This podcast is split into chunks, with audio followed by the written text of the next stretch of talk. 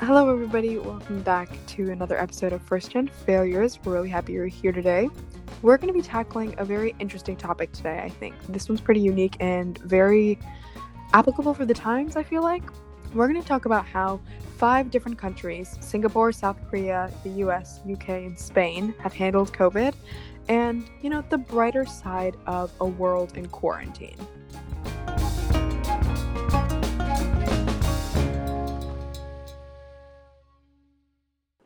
So, to start with how the different countries have handled it, we've seen a bunch of different countries across the world just handling it in such crazy different ways and getting very different results. So, we're going to start with countries that have very small amounts of disease penetration or small amounts of deaths per million people, and we're going to move our way up to countries that are looking not so good. Singapore. Singapore has about 3.42 mm. deaths per million people right now, which is really, really good. That, you know, that's a very small number of deaths.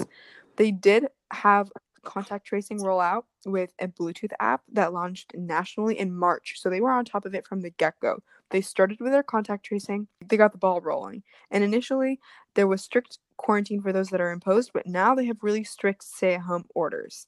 Currently, the government is paying all COVID 19 bills in public hospitals the total stimulus that they gave out to the public was 12% of their GDP. So they really just kind of went all in. They did the contact tracing and they did the um, stay at home orders that were super strict and they gave a lot of um, government support for public hospitals and stuff. So this ended up working really well for them, you know, but that doesn't mean that it's going to work for every country because Singapore is a very small country and it's very isolated. It's kind of in its little island and was able to handle things really well. So Let's look at the next one.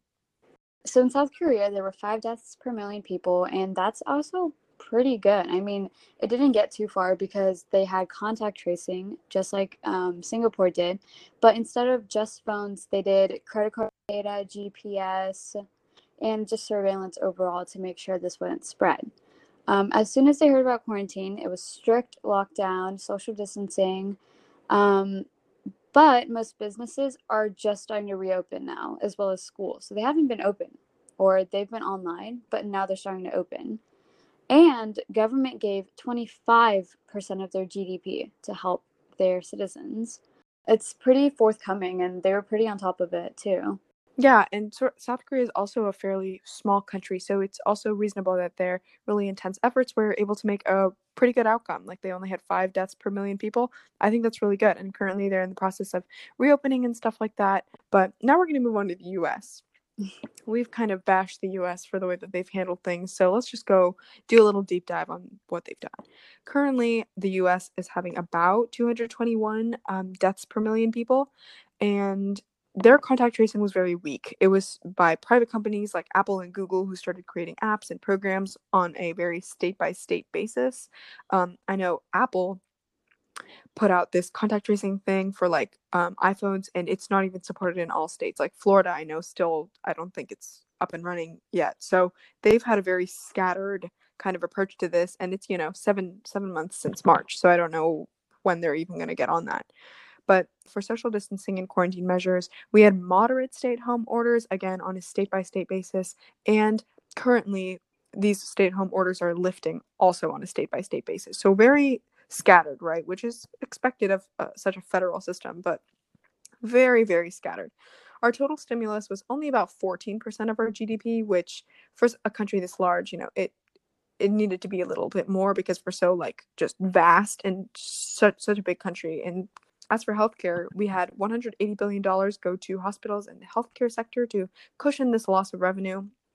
And that's about all we did. You know, we didn't really go all in on some things like South Korea and Singapore, like how they went all in on that contact tracing. We didn't really do that. We kind of let private companies do their thing. We kind of did a state by state thing. We kind of threw it all to the governors to decide and to the mayors. So that's the way that the US handled it. And they're having quite a bit of deaths per million people.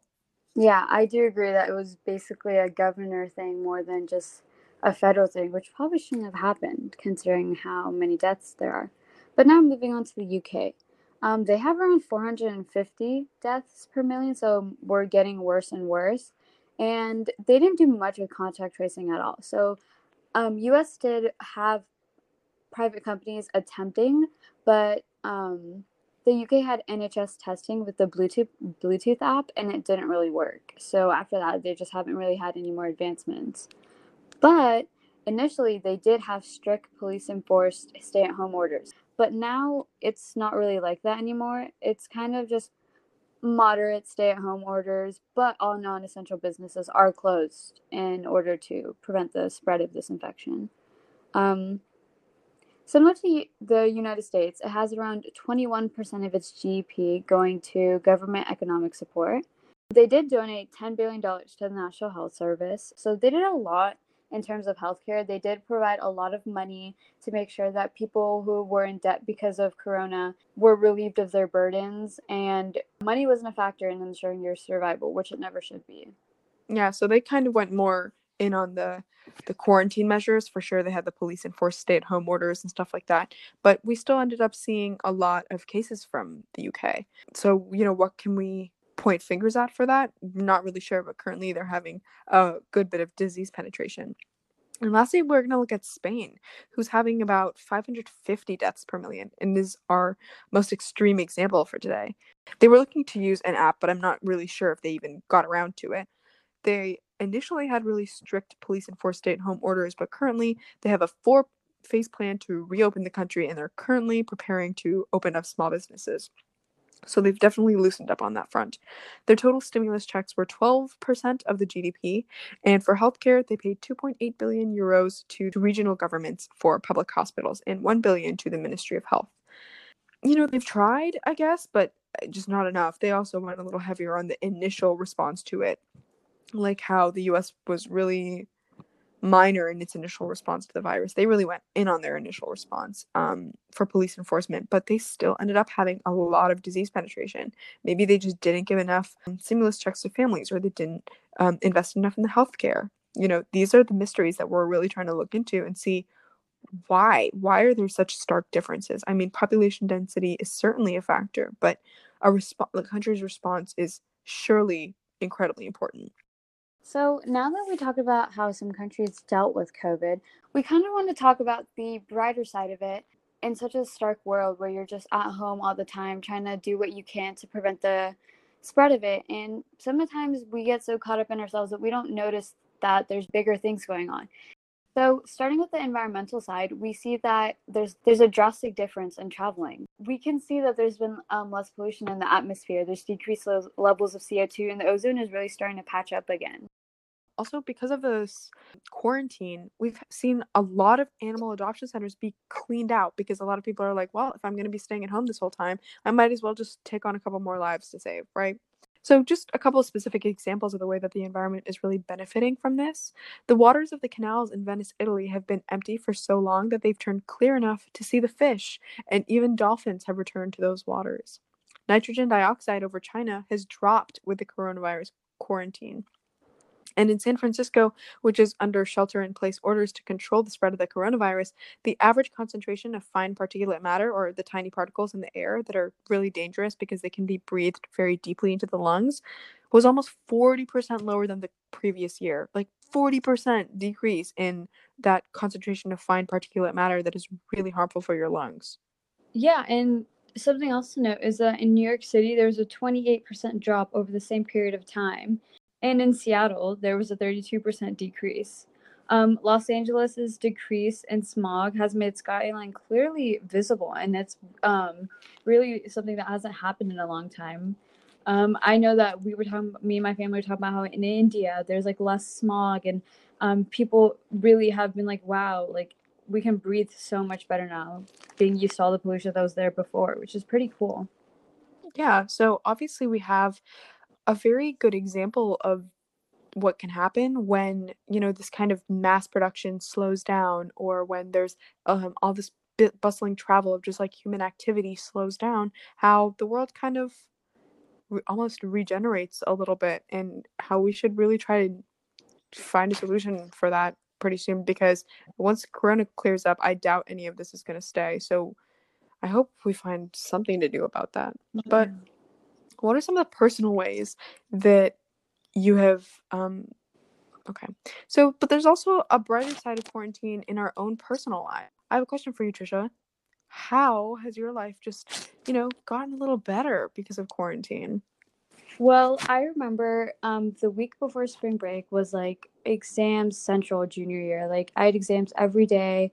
Um, I barely had any time to sleep. My life was chaotic, switching between school, lacrosse, dance, whatever I had to do. So after, you know, learning that I wasn't coming back to school my junior year, I sat down and like really, my life became a lot less stressful. Um, I didn't have to worry about um, going to school 24 7 and making it online was just so much easier in terms of like transportation and everything. I really got to sit down and think about like what I was grateful for and everything else. Like taking a minute to breathe and coming to terms with the reality of the world allowed me to not be so desensitized to information. Like I really understood the true effects of wars going on and political activism and all the Black Lives Matter movements. I sat down and educated myself and learned about how it could be a bigger part of it. I even like found an internship willing to do stuff with that, which is so cool.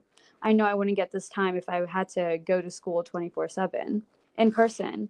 But also socially too. Like I realized how caught up I was with like this friend, that friend, like what who was doing what, what was the drama going on. Like I just wanted to be in it. But like sitting at home made me realize like it doesn't matter. And like how you never really sit down and think about yourself. Your whole life is a constant cycle of like seeing this person, school, home, lacrosse, or whatever sport or anything you do. You're always doing something. You never really get time to sit and just think. And I got to do a lot of that. So I feel like I know myself better. I don't know. I mean, that's that's something that I don't think we would have gotten otherwise if quarantine didn't really happen. We were kind of forced to sit with ourselves for a very extended period of time. Me personally, I can truly tell you that I think that I'm a different person after this quarantine. I really just don't remember how I was before all this happened.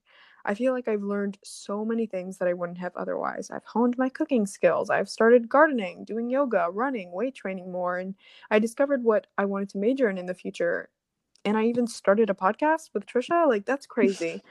I can't even believe that all these things like weren't a part of my life before and although it feels like time has not at all passed since March, I feel like I'm it's about to be April. Like that's honestly what it feels like to me. Yeah. Um, although it feels like this time has not passed at all since March when this all pretty much started, I have to realize that it's been seven whole months and a lot, a lot of character development can happen during that time.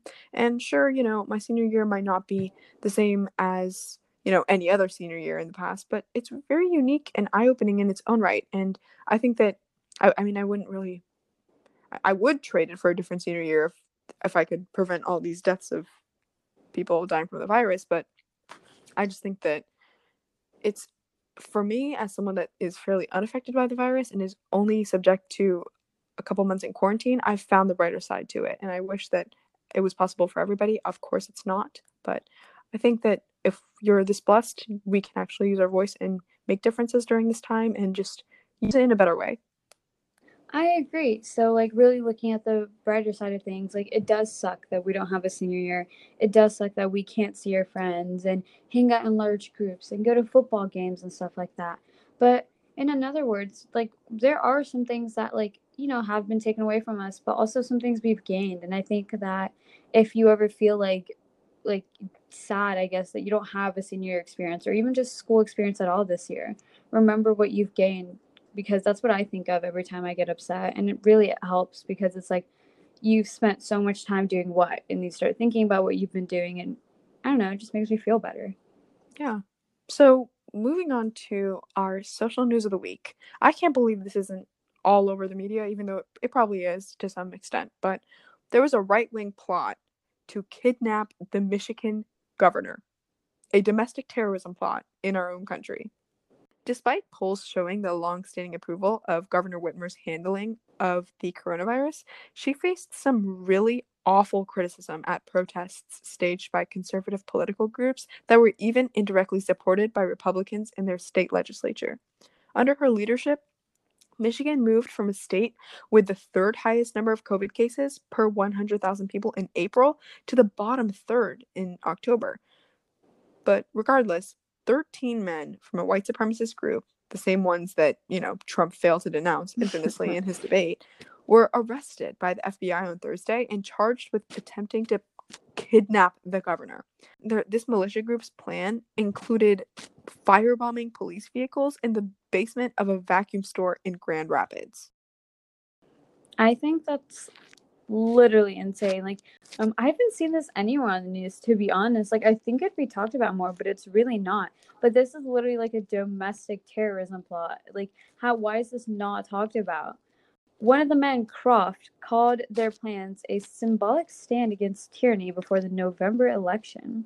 And knowing that Governor Whitmer is a Democrat, the right wing extremists were not very happy about this and her high approval rates.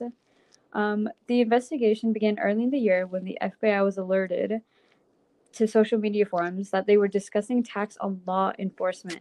They had chemistry sets and components for homemade bombs. They um, tailed Governor Gretchen Whitmer at her summer houses in Michigan. Like it was, it's kind of scary. Like that must be a little bit awful, but yeah.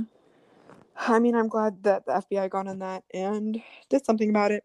This kind of shows the polarizing results of this election. Like, I don't know if it's just because like I'm of age now, but I've never really seen like people be so divided between um, political groups in an election, and the fact that like, this is one of the outcomes of the two opponents of the 2020 election kind of scares me. This isn't just a domestic terrorism plot; it has to do with the election in general. Yeah, I know Ezra Klein, if you know who that is. He wrote a really good book about um, how American polarization has like increased throughout the year. So if you're actually interested in that, you should read that. It's a pretty good book. But mm. anyway, thank you so much for listening to our episode today. I hope that you enjoyed it. You can always find us on Instagram at First Gen Failures if you ever need to reach out or just to follow us and see us announce any upcoming episodes, which are always released on Fridays at 6 o'clock a.m. Eastern Standard Time. Thank you so much for listening, and we hope you have a great day. Bye.